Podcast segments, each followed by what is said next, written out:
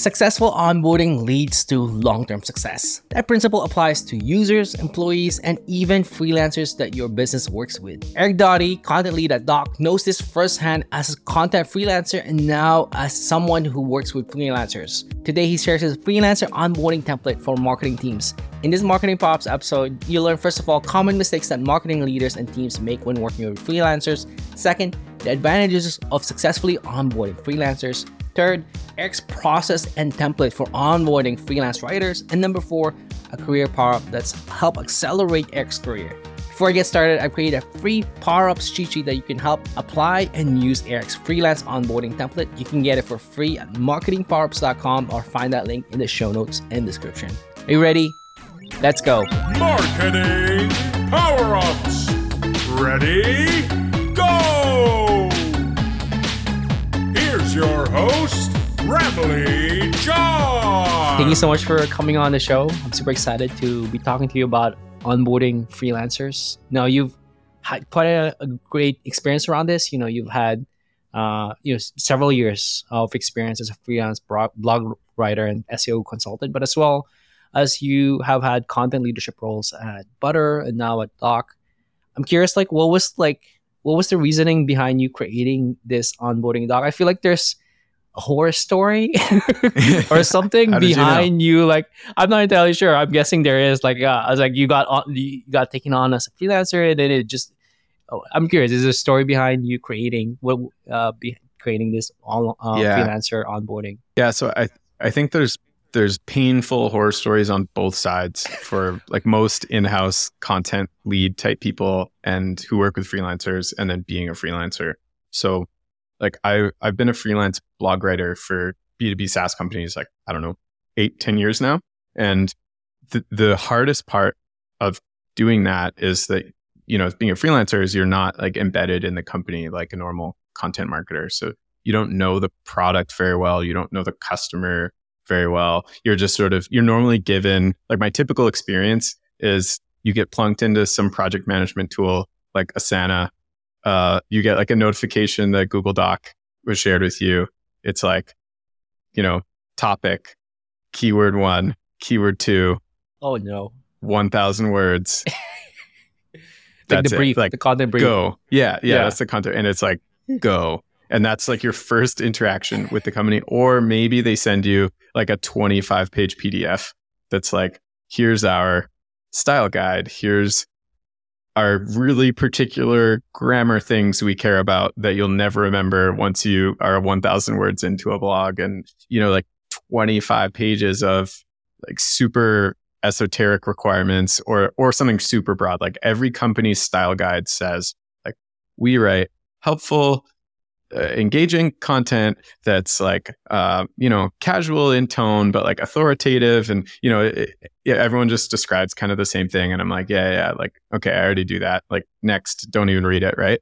And so so i found that as a writer i didn't have enough information to like connect the topic i was writing about in the brief back to the company normally because i didn't have enough like starting knowledge about the product i was working for. So sometimes it's easy. Like if you're if you're a marketer writing about marketing, easy. Like I know what whatever I know what a project management tool does, and I know the pain points, etc. But if I'm writing for like a sales use case, so at like at Dock we're mostly doing sales and onboarding content. And so I'm sort of adjacent to those things, but I don't actually know the pain points of a sales leader if I'm a freelance writer coming in.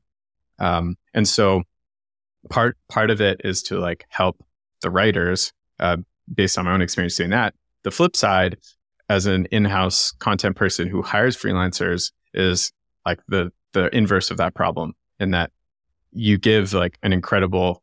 You're like, okay, I know what a good brief looks like. I'm going to give them a great brief, and you give it to them, and then they're like zero mention of your product, or like you know, a very very poor understanding of a product. Like, um, yeah, and they they don't have the knowledge of like you know what is the actual what does it look like to be in there? What what are the things it actually does? Who are the people it serves? All those kinds of questions that don't necessarily aren't going to be answered in a brief about one particular topic. Like so you kind of need to do two you need to do this initial education of like here's who we are here's what we care about our customers our content strategy here's what good content looks like etc and then get into um, like here's an actual assignment. So there's there's like pre work that has to happen before the actual work, and most I find on both ends, most people skip that. I feel like this is all like you know, Dock is like onboarding. I wrote, I wrote a book about user onboarding, and like like onboarding is all about like setting up people for success, and like this is exactly what you're talking about. Like, you know, who you're talking to, what tone do we speak to them, what is our product, all of that stuff really just sets up the the that person, that writer for for success, essentially. Yeah, absolutely. And then the the flip side is like compared to user onboarding, if you don't have a nice onboarding process, then you're going to have to have a really like heavy customer success process, right? Where you're constantly answering support tickets. Yeah. You're always trying Right. to like wedge in there to like upsell or whatever. Like you're going to have to have so much, you're creating more work for yourself by not just setting the client up for success or the user up for success in the beginning. And it's kind of the same. So like if, if I can invest this was sort of a flat piece of time to make an onboarding guide for our writers. And of course, I go through and adapt it every once in a while. Like we might launch a new product or I might change my standards on something or whatever it is. Um, but that's mostly just an upfront cost that that I can always then just like pass that over to the writer. It saves me so much editing. Like every time I edit a blog post, like we do you eight to 15 blog posts a month. If I can save myself even half an hour a post for one month, that pays off the time I spent putting into making that guide, right? So, and now I do, you know, I'm saving hundreds of hours just making sure the writer is equipped with like how to make the connections between the topic and and our company, and and you know, speaking with the right to the right audience and things like that. I just want to re- reiterate what you said there. It saves you so much hours as like the person who's onboarding freelancers because you're not editing as much. Would you say that like somebody who's like a freelance writer who's onboarded well versus somebody who's not? The editing on your end as like the content lead is less. Would, would, is that a fair thing to say? Yeah, absolutely. And I think with any freelancer relationship, whether you've onboarded them well or not, like you should have lots of feedback in the beginning, and then that feedback should decrease over time. So you're always looking. I mean, the, the reason you work with freelancers versus inside hires is normally to save on time or save on costs or both, or maybe you have other reasons about headcount. But that aside, the, the whole point is to create some efficiency for yourself, like less people to manage or whatever it is. So if you're not thinking about like, how can I save more time on this process, uh, then you're not thinking about it the right way. And so just to go back to your question, I definitely see a reduction in like the first two or three times we work with somebody after we created this guide because I, I, thought it might be overkill to do. It's like once you once people look at it, you'll see like there's a lot to read. It maybe takes like half an hour, an hour for people to go through, but it's definitely um, it also sets expectations on what it's going to be like to work with us. Like we have some stat like here's how we're going to pay you. Here's how uh, you know here's how I'm going to evaluate. Yeah, here's how I'm going to evaluate the um, your first article with us. Like just fill in these sort of gaps too. So it's not just like a writing style guide. Mm. You're really setting them also, up for I'll, uh. I'll just wrap up that thought. Yeah. Yeah. Just because I think a lot of being a freelancer, there's so much uncertainty, right? There's, you don't know like when the next paycheck is going to come sometimes. Um, and keeping writers on board with us is a priority or keeping good writers, especially. And so by just sort of putting my cards on the table and being transparent about what our processes are like, what it's like to work with us, it then sort of gives them the peace of mind to just do the work well um, or stick around with us or whatever it is. They just feel like I'm a partner with them and not just like this transactional keyword brief sender person uh, who might disappear at any moment. Uh, that's exactly what I was thinking as well. I think it, it goes back to onboarding users or customers. You know, it sets it up for long-term success or retention. And this is what you're just essentially uh, what I just heard from you is that setting up those, uh, you're setting ex- clear expectation what success looks like, and you know how they're gonna get paid and and other information. It really helps them feel good about working with you, so that when they're thinking about, oh, should I work with Eric from Dock or should I work from, with this other person that I don't know? I don't know if they're going to onboard me well. They're going to go with somebody that they already have a good working relationship with already, which essentially. Yeah. Yeah, absolutely. And yeah, I think there's, you know, there's not complete loyalty in either direction for freelancers. And those hiring freelancers, which is okay. I think that's that's understood. It's sort of part of the agreement. But um, the the little things you can do to create relationships, right? That that are not just so transactional. I think that goes a long way to. It also helps. Like, I'm going to give lots of feedback on the writing. I'm the same person who's going to be editing the articles. And like, if we can have a little bit of trust in that relationship before I start putting like 200 line edits on your blog, like, I've, I've I, I hate it as a freelancer when I'm, you know, I, I've worked with whoever I've written this blog post, and then suddenly some random person who didn't make the brief, who isn't the person I'm working with, comes in and makes like 200 edits on what I'm writing, and just tears it to shreds.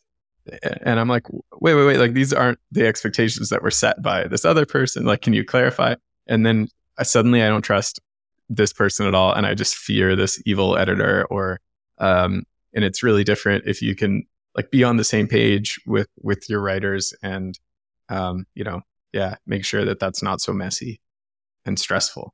I actually want to jump in and talk uh, about your onboarding guide for freelancers. I'm curious what's included in it. I know you put this together as a. I love what you put in your your LinkedIn, a one man product led content team Dock. You put this together. Feel free to share it, and for people who are checking this out on YouTube, they can check the, this out as well. But I uh, will be talking about it here as well. So, what is yeah. included in that uh, that onboarding guide? Yeah. So um, for yeah for those watching, hopefully we can show it on screen. I'm not going to screen share at this exact moment, but I'll just sort of walk through what's in there and why it's in there. So uh, we've actually built part of the reason I made this actually is because at Dock, we make basically uh, workspaces or hubs for working with for doing sales and onboarding to basically um, pull in lots of resources into one place that m- makes collaborating with someone easier during the sales or the onboarding process. So the typical use case for Dock would be like I'm selling you software. Uh, I'm going to have like a checklist of things I need you to do. I'm going to have a PDF uh, with whatever uh, the slide deck I presented to you. We're going to have case studies in there. We're going to have videos embedded in there. It's basically just like a hub for all the sales content. And as a marketer working at a company like this, like I, I don't have that sales use case, but I was like, okay, how do I dog food my own, our own product and use it for myself? And so I, I came up with the idea of like this onboarding hub. And I previously would have done it in a tool, probably just like Google Docs or Notion or something like that. But what's nice about Dock, um, so this wasn't meant to be a sales pitch. I'm just prefacing uh, why no, I'm talking about. I love um, it. But with um, with Dock, you the the use case is actually to make like a one to one for each customer. So you can like throw in the the customer's name and then copy it from a template, and it'll like personalize the the workspace. So it's just like a one to one hub, and you can see when they're looking at it, for example, uh, you can see what content they've clicked on. And so for me, with uh, using it for the onboarding use case for a writer, I'm actually able to see if they went into the guide to their personal oh. guide and oh. looked at it. I'm able to see like what oh, content so you can say like, hey, opened. Ramli, Ramli, you didn't check this out. this is yeah. the reason why this this article sucks. yeah, and I never I never like call them out on it, but I know no, of course. I'm like, yeah, I'm like okay, this person didn't. Right. Uh, you know, I I shared this article that was a really good example and they you know they didn't click through to it or whatever. Mm. so um so there's a there was a natural sort of adjacent use case even though this wasn't exactly what Dock was built for. It's still an onboarding hub so it's perfect for this sort of on- onboarding case with a writer. just a, just a question to, do you do you yeah. customize each like what do you call it doc or docket uh, or like a workspace yeah. A workspace. You customize each yeah. workspace for each freelancer? So it says like hey Ramli here's like blah yeah, blah. So, Here's some stuff. Oh, so what you cool. can do is is you can make one template that's like your your writer onboarding template, and then you can put in um, you can add the person as an account, and it, it syncs with HubSpot or something if you have it. But obviously, like normally we'd use it for customers, so I don't have like our freelance writers in HubSpot. But I can add I can add their picture and their name, and then add we we have fields for like freelancer name or their picture, and then like my name and my picture, and I can just copy the template and it'll automatically populate it with all the um, their info. So it, for in my case, it's literally just like, "Hey Ramli" at the top, and that's all all that's I cool. need to do to personalize it. But uh, yeah, so uh, at the top of my the guide, it just says like, "Welcome to Dock. Excited to work with you. Here's who I am. Like, here's Eric. Here's my LinkedIn. Here's my email. um, just in case you ever need it. Bam, right at the top here. And then, um, then I jump into an actual checklist of like prefacing, like, okay, this is a big long document thing. Here's all the the steps that we need to do together to get you onboarded in Dock. So, or onboarded as a freelancer. So it's like step one: read everything in this doc. Easy. They can check it off when they're done. Two, sign a contractor agreement. Um, we need we need to send them a like a DocuSign type thing for them to work with us. So um, we we just want to put all that in here so they know that that's what's going to happen. I, I'm a, I have lots of freelance clients that don't tell me how they want to pay me, or they leave that up to me, and so um, so we just sort of put that front and center, and that again it like takes the uncertainty out of that part. Um, I also give them a link to book a call with me if they want. Not all freelancers take me up on this. Some do. I find it's better when they do. What did Uh, it, then and then can- is it? Do they ask what like what is? Um, just want to get to know you. You know, yeah. Sometimes that. Some most of the time though, it's to talk about the first article because when when um because it's like a test process where I'm going to give them a brief and they're going to write an article, and so normally they'll use that as an opportunity to interview me for the article. Um, and then I have a checklist on like here's our process for basically just laying out the steps for what it looks like to go through one blog with us which is it's pretty standard, but I think it's nice. Some people don't know, for example, like how many times, how many edit rounds are expected, or you know, should they tag me in the Google Doc? Should they, you know, all these like annoying little questions I just sort of put out there. So you know, it's just like send the brief. I'll send you the brief. Uh, you can interview somebody if you want for the article. Um, I can, or you'll write the draft. I'll give you one round of initial feedback. Then you'll do revisions, and then I'll do final edits on it and publish it. So I just like put that in the open. Everybody knows that there's going to be two rounds of edits. Um, and then and then it's just like and beyond that, you'll invoice us once a month. Uh, we'll pay you for that, and then we'll just work together going forward. So that's that's kind of like laying out the process, right? Um, then the rest of the onboarding guide is basically a bunch of educational content about Dock so that they understand, um, you know, who we are, what we talk about, and then content guidelines for sort of what are our expectations for the content itself. So we we share the actual sales deck that we present to people uh, in in that guide, so they can see our messaging. Uh, that's we just like embed that as a PDF, and they can click through. They can see like how we talk about our problem space. I give them a bullet list of like here are the main reasons that people choose Dock, like what problems they're trying to solve for themselves. It's a little complicated because we have a few use cases and we have a few problems people are trying to solve. And that's not immediately obvious if you just click through our website. Like I, I find normally that's that piece of content you get given as a writer. It's like, here, go look at our website. Um, and then we also, I include a full 14 minute demo video that our CEO gives of the product. Yeah. So it's like they can kind of like sit in on the sales process, like async, um, because of these these things we give them. And i've never been given that as a writer. I don't i don't know if that's weird or or maybe it's just something that people don't think about because they're in content and not in like sales or whatever. So they don't think about the sales content as helpful for writers but it definitely is. Um i'm just gonna i'm just gonna keep riffing unless you unless you have a question. Um then what i what i think is also really useful is I share our product announcements in there. So Dock is sort of it's pieced together by sort of like four or five core products that like make the Dock platform. So I include the intro blog that we wrote, like the announcement blog with a demo video for each of our products. So if if someone like read through all of those and watched all of the videos, like they would they would know our product and what what we do and and all the pieces of it. Um, because sometimes it's not obvious. Like, you know, we have a topic about sales proposals, or uh, say the blog is about sales proposals. Like, it's not super clear which what the tie-in to Dock would be necessarily. Like, you can kind of sort of connect the dots, but once you know all the products, you're like, okay, like the order forms product would be really useful for that.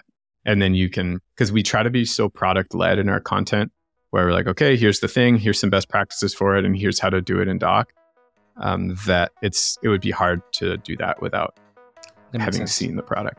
Yeah. Yeah. Before I continue, I want to thank the sponsor for this episode, 42 Agency. Now, when you're in scale up growth mode and you have to hit your KPIs, the pressure is on to deliver demos and signups, and it's a lot to handle. There's demand gen, email sequences, RevOps, and more. And that's where 42 Agency, founded by my good friend Camille Rexton, can help you. They're a strategic partner that's helped B2B SaaS companies like Profitwell, Teamwork, Sprout Social, and HubDoc to build a predictable revenue engine. If you're looking for performance experts and creatives to solve your marketing growth problems today and help you build the foundations for the future, look no further. Visit 42agency.com to talk to a strategist right now to learn how you can build a high efficiency revenue engine, or you can also find that link in the show notes and description. Well, that's it for now. Let's get back to the episode. So you're really setting them up for like what is a product, and then not just like what is it, how is it useful, why our customers chose us other compared to other cus- uh, compared to other competitors. Here's Mhm. our product lines, and essentially like you should know what Dock is by by this point of this Yeah. onboarding workspace. Yeah, for sure. For sure. And yeah.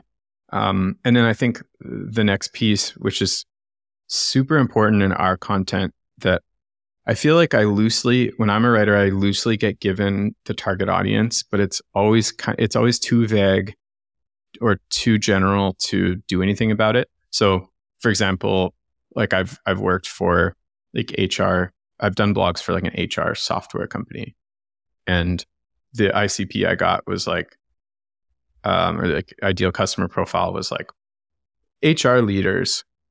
Like, okay. And that was it, right? It's like, well, okay, what, what, just like, a job what- title. yeah, like what do they care? Like, wh- what do they care about? What problems are we solving for them? You know, I'm assuming there's lots. I've I know HR leaders. They've got a thousand problems they deal with every day. Like, what are what are we solving, right? And so, um, so in ours, we're like, okay, we write for revenue leaders. So yes, I gave you the job title. I specify that revenue leaders is like sales, customer success, marketing, revenue ops. Um, and then we specify it's typically people who are like C-suite VPs, department heads.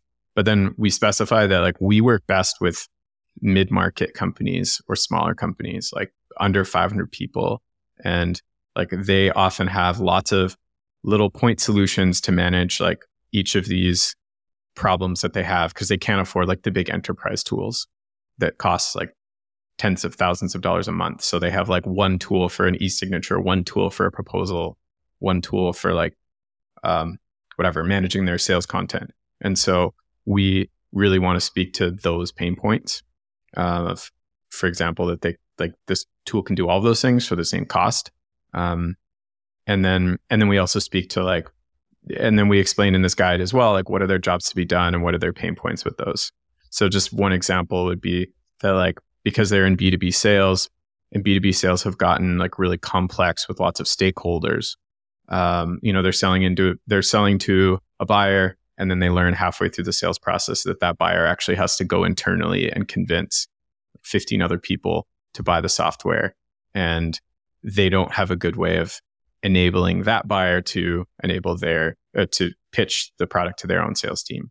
So we explain to our freelance writers here at Dock that like that is a, that is like the pain point that we should hit on in every single article. This like buyer enablement concept, um, and and how Dock helps them do that because it gives them one space to then um, sort of they can take a Dock workspace and then share that with internally inside their company and then they become kind of like the internal sales rep and you've given them the tool to do that so that's just an example of like that that topic can come up in every single one of our articles and that would be great.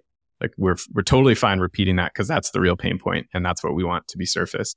And so um so we give them like three or four talking points like that that you say like if this fits for the subject like say it right? And i feel like as a freelancer i'll be given samples of content on a company's website, but then I don't know, like, do they want me to say that again?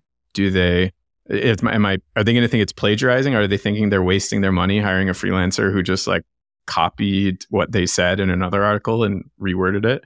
But realistically, now that I'm an in house content person, I know that that's actually what I want. Like, it would be weird if we said something different every time because our, our product does, like, you know, it solves you know a handful of pain points and those are the big things we should always say so i think it's giving the freelancer the green light to talk about the same things that we've already talked about and not feel guilty about it So good. And what one thing I love about this, there's a section here mentioned about like we're less focused, our target audience less focused on job titles and more about the jobs to be done. I feel Mhm. like that's that's so good. It's really focusing in on like here are the core problems that our buyers, our our customer, our target audience really cares about. And Mhm. if there's any way you can like press that wound deeper in the article somehow or like Yeah. really like highlight that pain it's so much more effective to convey like um you know uh, how content can can potentially solve and help those buyers uh, with whatever you Yeah. put together for that And we don't expect a freelance writer to be an expert in like what are the pain points of a sales leader because they aren't one. Um, and so, and and normally what happens is you hire a freelancer and they say, as a sales leader, your job is difficult. Like you know, th- like every article starts that way, right? It, it doesn't it doesn't have like relevant anecdotes or relevant pain points because it it just is like, here's the job title. I hope you are. Now I'm going to talk about the topic. And so that's why we really want to give them sort of the jobs to be done or pain points. Um, the other point that we bring up in this section about our audience is that I, I think I mentioned it more later, but in, in the in the guide, but um, the expertise level of the audience is Mm, is going to be like medium to high.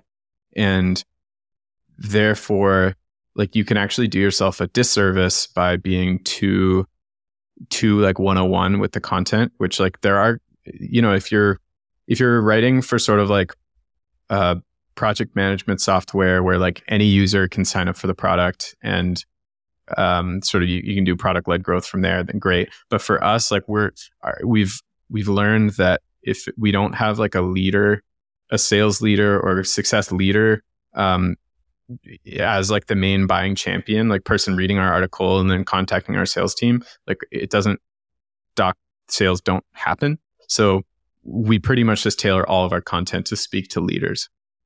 And so, um, you know, you don't need to say, what is a CRM? And then, and then say like in brackets, customer relationship manager. And then say like a CRM is, uh, where you save, like, you know, they are, are, they live and breathe CRM that you like, you know, it's, it's that Ron Swanson meme of like, I know more than you. um, and so, um, so you like, but that's important to know because, you know, when, especially because we're asking people to write articles that rank well for SEO. And so, you know, the, the habit is to say like, what is a sales proposal? And then define it. And it's like, okay, like maybe we want that question in the article, but maybe we're not going to just say a sales proposal is X, XYZ. We might say a sales proposal versus a quote like here's what you're trying to accomplish with a sales proposal versus sending a customer a quote or something something like that right just like take it to a level that shows some opinion or level of expertise that would appeal to a leader or like just treat them as a smart person kind of and not not as like a i don't know i don't know if people normally have a reader in mind but um you know speak to a level of expertise that would impress like your boss and not just um some random reader right? And so we we give them the green light to do that and like skip the 101 stuff. I think that's so important because like if you speak too low people are like this is not for me. This is boring. Or if it's too Mhm. high i'm like this this is like i'm not this smart or or like Yeah.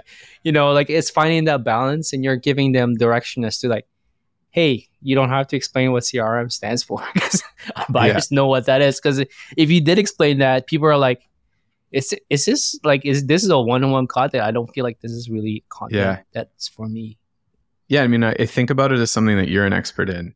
Like if if you landed on some product's website and you're a you're a content or an SEO expert, and they start like defining SEO and they start explaining like the SERPs and they explain like or what organic traffic is, you're like, all right, this this isn't for me. Like, there's no way in the next 1,000 words this is going to get to a, a level that is going to provide me a benefit. So you you have to start there, and so yeah, it's just like, um, yeah, like I said, just give, giving them the green light to skip that stuff. That's good and then I'm guessing you provide some examples of like here are great content and here are some other. Is that um, included in this in this in this onboarding Yep. guide? Yeah, so we we give examples of we have a few different types of articles. So uh, like some some things are mostly written for SEO. We still try to make them opinionated and we still try to make them like I said like expertise level. We try to integrate the product, but I want to give examples of like what I feel are the best articles because sometimes you can um as on the freelancing side you just pull up sort of the three most recent articles on the site and you're like, okay, here's my quality bar, or like, here's the formatting they like, or whatever. And um, versus, I know on the in house side that sometimes we'll get an article from a freelancer that I don't love, but it was written. I'll bring it up to some quality standard I feel like is fine to publish, and I'll publish it because like you have to move on and you have to have some sort of velocity in your content workflow. You can't edit everything forever or, or just like throw it in the garbage. So, um, so I don't want any article sitting on the site to be a quality bar. I mean, I, I guess that might be obvious advice, but I'm not often given like, here's three pieces that you should emulate when writing this one. Um, and then, um, especially when it comes to like our, our software guides, like I, anyone who knows does content in house knows that sort of like a software roundup is a good SEO play. So like client soft portal software, and then here's 10, 10 tools that are helpful for this. And it, it tends to rank well. But we try to, again, write those guides in a way that might appeal to leadership in some way that will make us stand out from other articles like this. So we try to like add a layer of opinion to those, or we sort tools into categories that we're like, you know, if you're a big company, consider these four. If you're a smaller company, consider these four. We try to do something like that in those articles. So that's that's pretty much the most important example in our case of like, okay, don't copy the software guides that you know and you've written before. We're going to do it this way, which is slightly differently. That makes sense.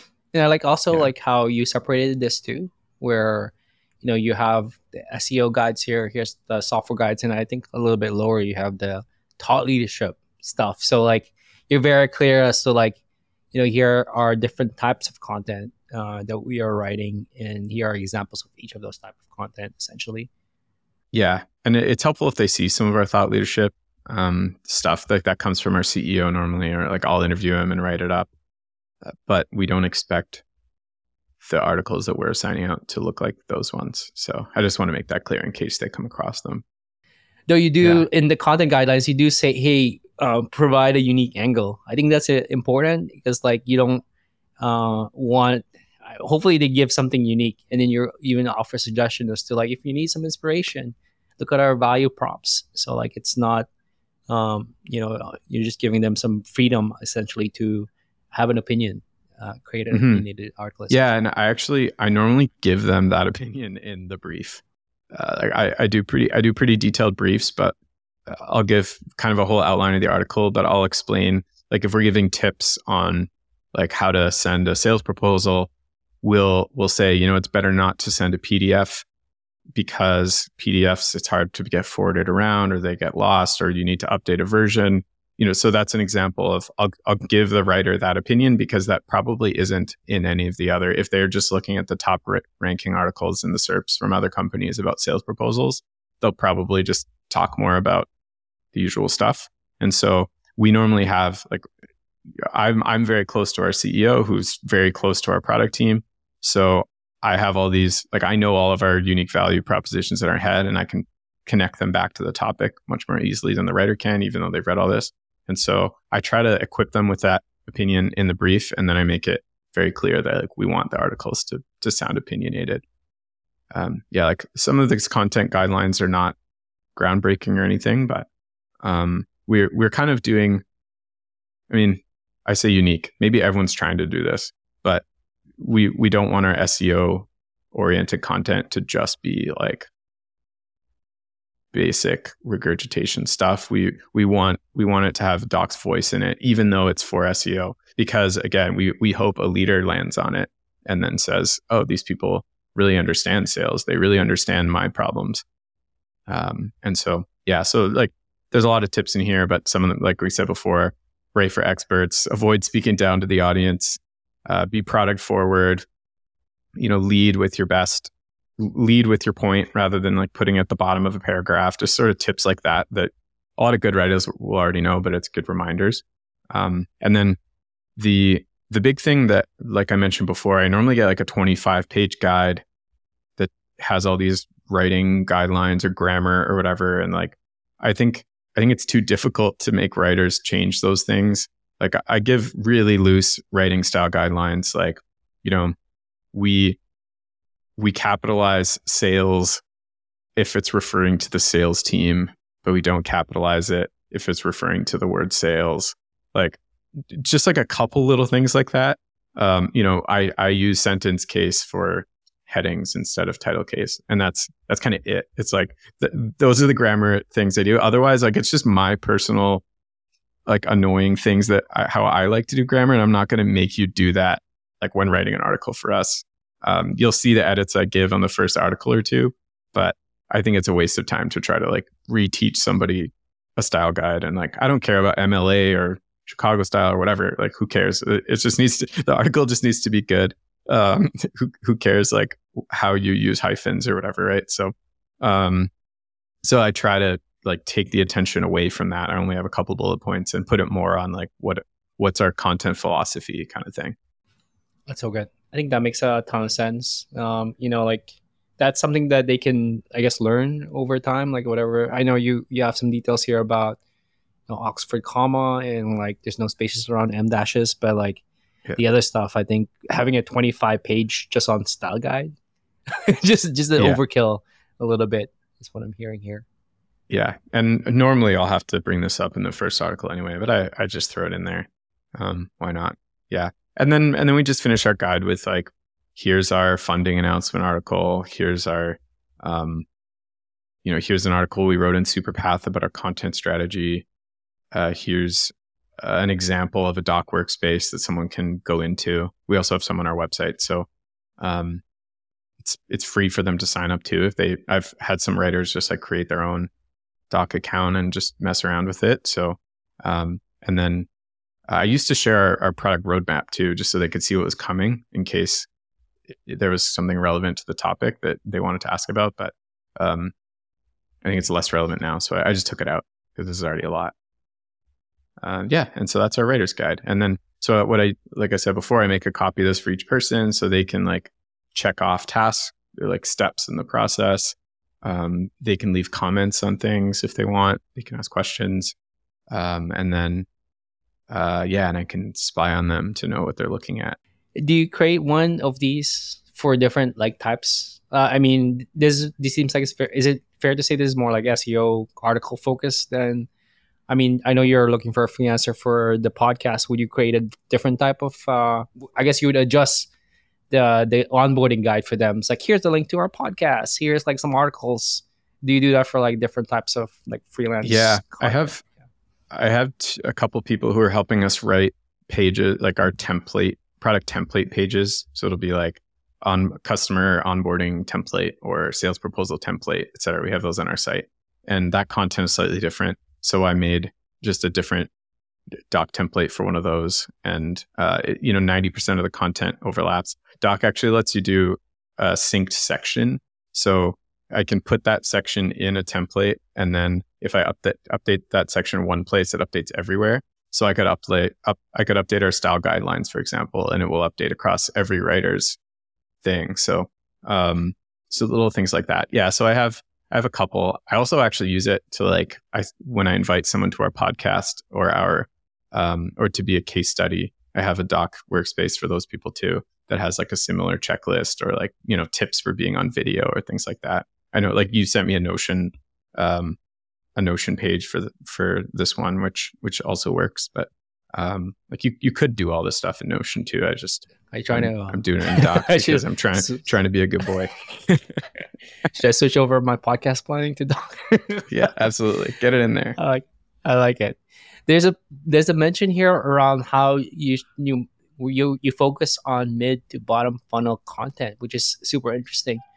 I guess like any reason why avoiding like it I mean, that might fit in. I've been hearing a lot from, let's say, Eli Schwartz that they, you know, especially with generative search and AI, like people should be focusing on mid to bottom funnel content rather than top because AI will answer all the top of the funnel. I'm curious, like, is it just to get more people to sign up, or like, is there another reason why you're more focused on mid to bottom? There's a few reasons. Um, part of it is just capacity and where we are as a company. So we're like a year old. We're still seed stage. We haven't written about all the topics that are directly related to our product yet. So like, why venture up into the top of funnel? Um, competition is a big one, right? Like we're we're we're not like a sales tool per se. We're we're in the category of sales tools. We're in the category of customer success tools. Once you every step up you go in the funnel, you're now competing with thousands HubSpot. of other.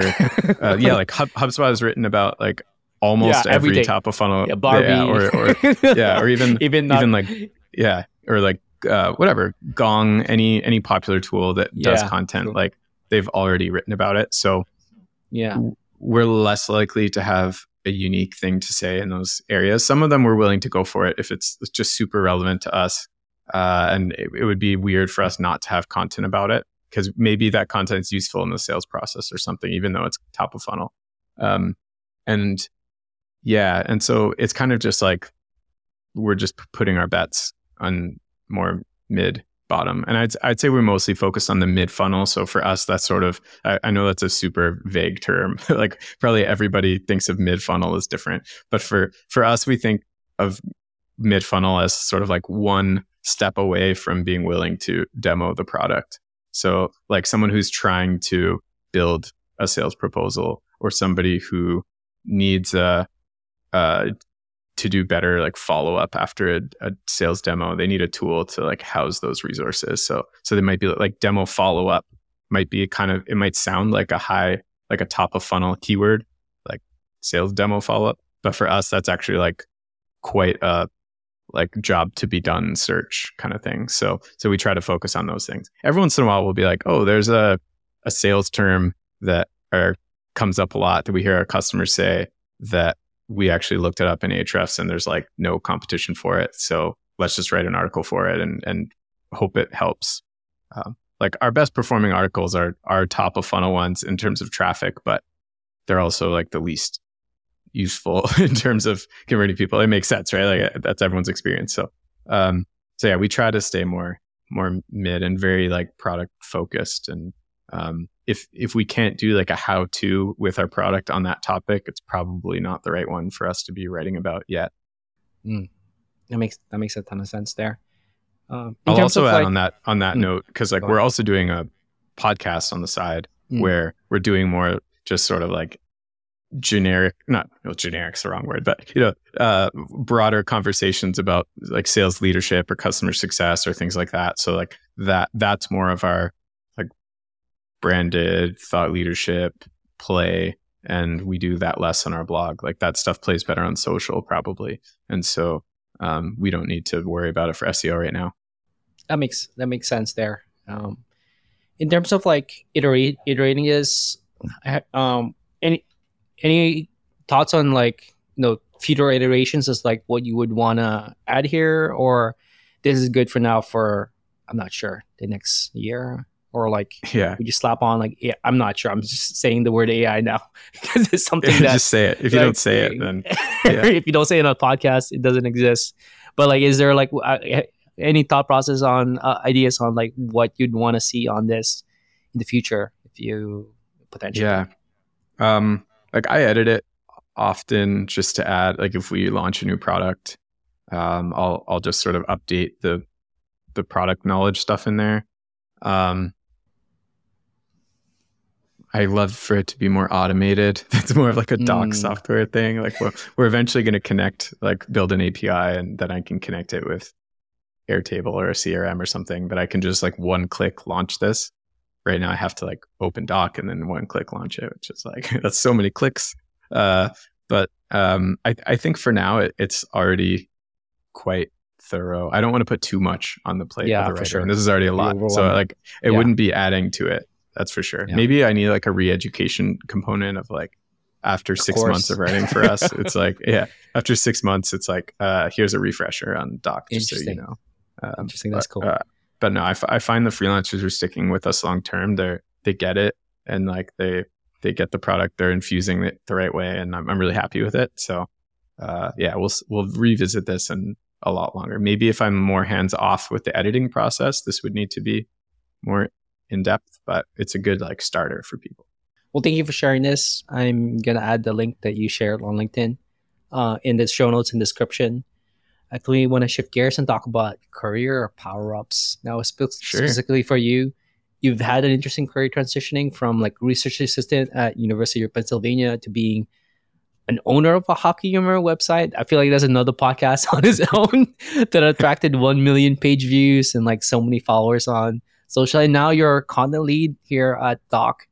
What's a power up that's helped you accelerate your career, whether that's something that's more personal, uh, you know, personality or community based, or more like a marketing skill that's helped you power Yeah. up your career?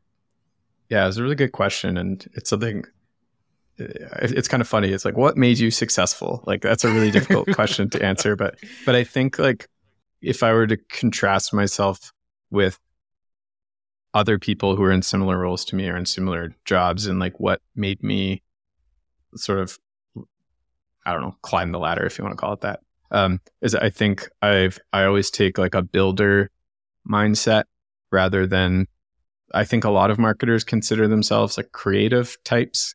And I think if you if you sort of box yourself into being a writer or like a content maker, then you're limiting you're limiting your growth, but you're also sort of you're limiting your earning potential and you're limiting like uh, how quickly you can stand out to leadership, things like that. So to to put this more concretely, like I always try to build workflows and processes that make me able to scale myself like two three times which is why i've i've ended up um in these like solo content lead roles where it's companies who like they needed marketing team but they they don't have the budget yet for a marketing team and they're like what if we can just hire one person?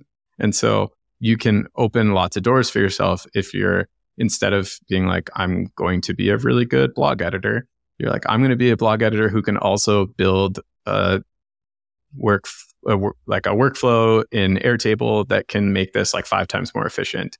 And um, and so, like you said, I, I used to be a research assistant at. Um, I was like a linguist. I was studying. Uh, I was studying phonetics and like how people speak, and then how people's brains process that.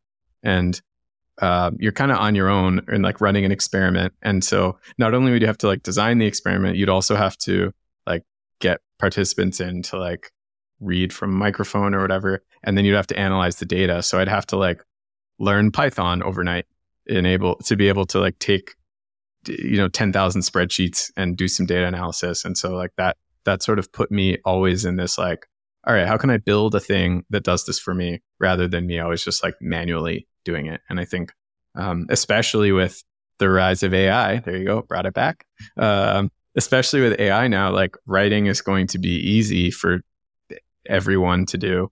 And so as a content marketer, like, you have to get more in this like builder mindset of like how do I how do I connect tools together or how do I um how do I skip some of these steps that I'm doing right now or like if I'm doing something every single day, how do I just automate that? And so I think that has been my sort of personal power up that's helped me. It's almost like playing with Lego. You're like trying to connect Totally. information together or tools. Like that's more like the content ops or marketing ops piece, which is super important, especially for trackability or like making sure things flow well with each other.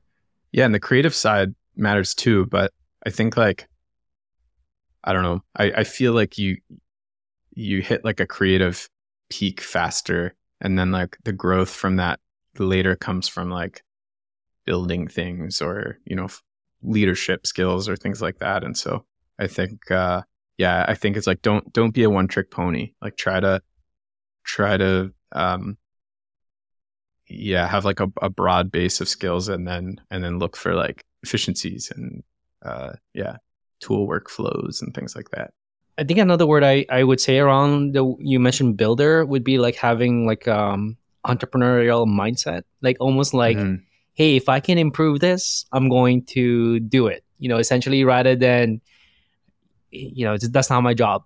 you know, Yeah, like it's not my job to improve that thing. If I can find like a better process or like a better way to connect things with each other, then I will figure that out and you know being resourceful about it rather than like waiting for somebody to to do it for me essentially Yeah. Yeah. We recently had a guest on our podcast. Her name is uh, Deanie. She was the CRO of Lattice. And um, we asked her, like, what was the, uh, like, how do you go from like a sales manager to being like a C suite level leader? And she's like, the difference between being like a mid senior manager and like on the board of a company is to be, you have to be like a total company leader, not just a sales leader. And I think of that all the time in my role of like, yeah, okay, I'm a content marketer, but like, how do I embed myself in more with the product team or more with the sales team or more with, you know, leadership? And then what like pieces can I connect? Like you're saying that makes me more valuable or like another version of that is like, okay, yeah, I want to like produce content on a regular basis, but I like, I want to make the company money so that we're all successful. Like I'm more successful. Um, and you know, how can I how can I make myself worth two, three times more than I am so that everyone wins, right? And and then that's when you see promotions or or better job offers, things like that, right? It's it's not just like doing the job you're given; it's like adding value on top of that. it's so good for like how do you, you seeing yourself beyond just content or creative you're like trying to really see yourself as a contributor to success of the organization or company essentially what you Yeah, said there and I don't always do it perfectly, but it's something you know, it's a mindset you have to take. If you enjoyed this episode, you'd love the Marketing Power Ups newsletter. I share the actionable takeaways and break down the frameworks of world class marketers. You can go to marketingpowerups.com to subscribe, and you'll instantly unlock the three best frameworks that top marketers use to hit their KPIs consistently and wow their colleagues. I want to say thank you to you for listening, and please like and follow Marketing Power Ups on YouTube, Apple Podcasts, and Spotify. If you feel extra generous, head and leave a review on Apple Podcasts and Spotify, and leave a comment on YouTube. Goes a long way in others finding out about Marketing Power Ups. Thanks to Mary Sullivan for creating the artwork and design, and thank you to Faisal Kaigo for editing the intro video. And of course, thank you for listening. That's all for now. Have a powered update. Marketing Until the next episode,